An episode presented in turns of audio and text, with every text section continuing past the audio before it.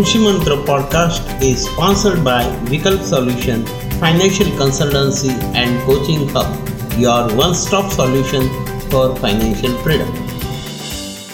નમસ્કાર ભારતના પહેલા દિવ્યાંગ માઇન્ડ ટ્રેનર અને મોટિવેશનલ સ્પીકર શ્રી હાર્દિક કલ્પદેવ પંડ્યા દ્વારા શરૂ કરેલ પોડકાસ્ટ ખુશી મંત્રમાં હું કલ્પદેવ ઉર્ફે દેવેન્દ્ર પંડ્યા આપ સૌનું સ્વાગત કરું છું આજનો વિષય છે તમારા નવા વિચારથી તમને આવક થઈ શકે છે.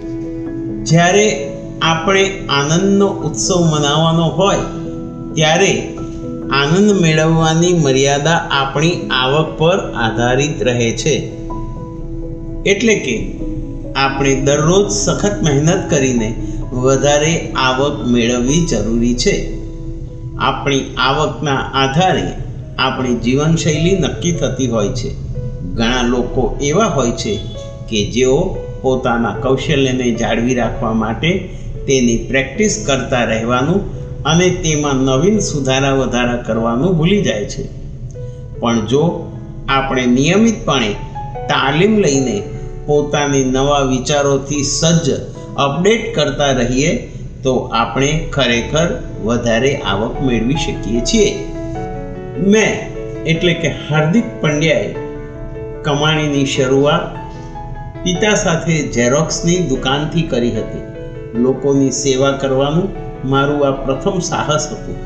મારા ઘરની આસપાસના વિસ્તારમાં બે કિલોમીટર સુધી કોઈ જ ઝેરોક્સની સુવિધા ન હતી.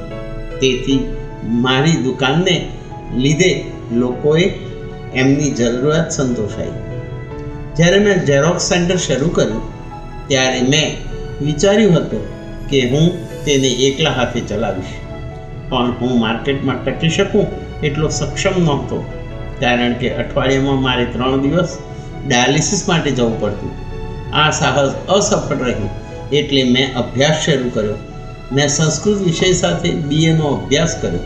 સ્નાતક થયા પછી મેં ડિઝાઇનિંગ શીખવાનું શરૂ કર્યું.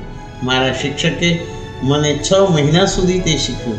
ત્યારબાદ તેમણે મને ઉપહારનો ગિફ્ટ બિઝનેસ શરૂ કરવાનો વિચાર આપ્યો. એ મારા માટે એક અનોખો વિચાર હતો. તેથી મેં પહેલાં ઘરેથી કામ કરવાનું શરૂ કર્યું. પણ પછી સારો પ્રતિસાદ મળવાને કારણે મેં તે કામ દુકાનમાં શરૂ કર્યું. હવે હું આ બિઝનેસ મારી ઓફિસથી ચલાવું છું.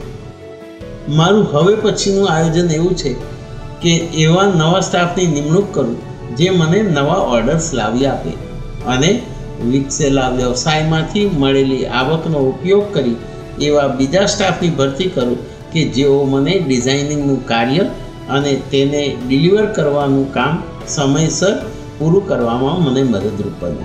મારો બીજો વિચાર એવો છે કે હું મારી સ્ટોરીઝથી બીજા લોકોને પ્રેરણા આપું. તે માટે હું ઘણા પુસ્તકો લખીશ અને આખા ભારતમાં અનેક સંમેલનો અને કાર્યશાળાઓ એટલે કે વર્કશોપ અને સેમિનાર યોજીશ. આપણે જીવન વિશે સ્પષ્ટ નથી હોતા, કારણ કે આપણા જીવનનો કોઈ હેતુ નથી એવું આપણને લાગે છે. જે ક્ષણે આપણને જીવનનો હેતુ મળી જશે, તે ક્ષણે આપણને આપણા મનમાં અદ્રશ્ય શક્તિ વિશે જાણ થશે. અને આ જ એક એવી અગત્યની બાબત છે કે જે આપણા મનની આંતરિક શક્તિને જાગૃત કરવામાં મદદ કરે છે. જો આપણે આપણા જીવનના હેતુને જાણતા હશું, તો આપણે જ્યાં સુધી તે સિદ્ધ નહીં થાય, ત્યાં સુધી તેને પામવા માટે સતત કાર્યરત રહીશું. ત્યારે આપણું દરેક આયોજન આપણા હેતુ ઉપર આધારિત હશે. જો આપણે આપણા હેતુ પર આપણું ધ્યાન કેન્દ્રિત નહીં રાખીએ, તો આપણે તે હેતુ પાર પાડવા તરફ ગંભીર નહીં બની શકીએ. જો આપણા તમામ પ્રયત્નો આપણા જીવનનો હેતુ પૂરો કરવા તરફ જ હશે, તો આપણે આપણી કલ્પના મુજબના ધ્યેયને શ્રેષ્ઠ રીતે પૂરું કરી શકશું. જ્યારે આપણે આપણા જીવનના ધ્યેયને પ્રાપ્ત કરી લઈએ ત્યારે આપણને સંતોષની લાગણી થાય છે અને આ એક શીખવા માટેનો શ્રેષ્ઠ રસ્તો છે. એકવાર આપણે સંતોષના સ્તરે પહોંચી જઈશું, તો આપણે જીવનમાં બીજું ધ્યેય નક્કી કરી શકીશું આપણા તે નવા ધ્યેય માટેના કાર્યમાં આપણને આગળનો અનુભવ, નવી બાબતોનો વિકાસ કરવામાં મદદ કરે છે. આપણા નવા અનુભવો અને નવી સફર દરેક વખતે આપણા સંતોષના સ્તરને વધારશે. તેથી જ આપણે જીવનમાં હંમેશા કામ કરતા રહેવું જોઈએ. તેમ કરવાથી આપણી યાત્રા અમૂલ્ય બની જશે અને બીજા લોકો તેની કિંમત કરશે. આપણી આ અમૂલ્ય યાત્રા થકી આપણે બીજા લોકોને પ્રેરણા આપવા માટે સક્ષમ હોવા જોઈએ. જીવનમાં ફક્ત એક જ સ્વપ્ન રાખવાથી તે આપણી દરેક પરિસ્થિતિમાં શ્રેષ્ઠ કાર્ય કરવામાં મદદ રાખે છે. આપણે એક પછી એક કાર્ય શ્રેષ્ઠ રીતે પૂરું કરતા જઈએ અને આપણા જીવનમાં મહાન સફળતા મેળવી શકીએ છીએ.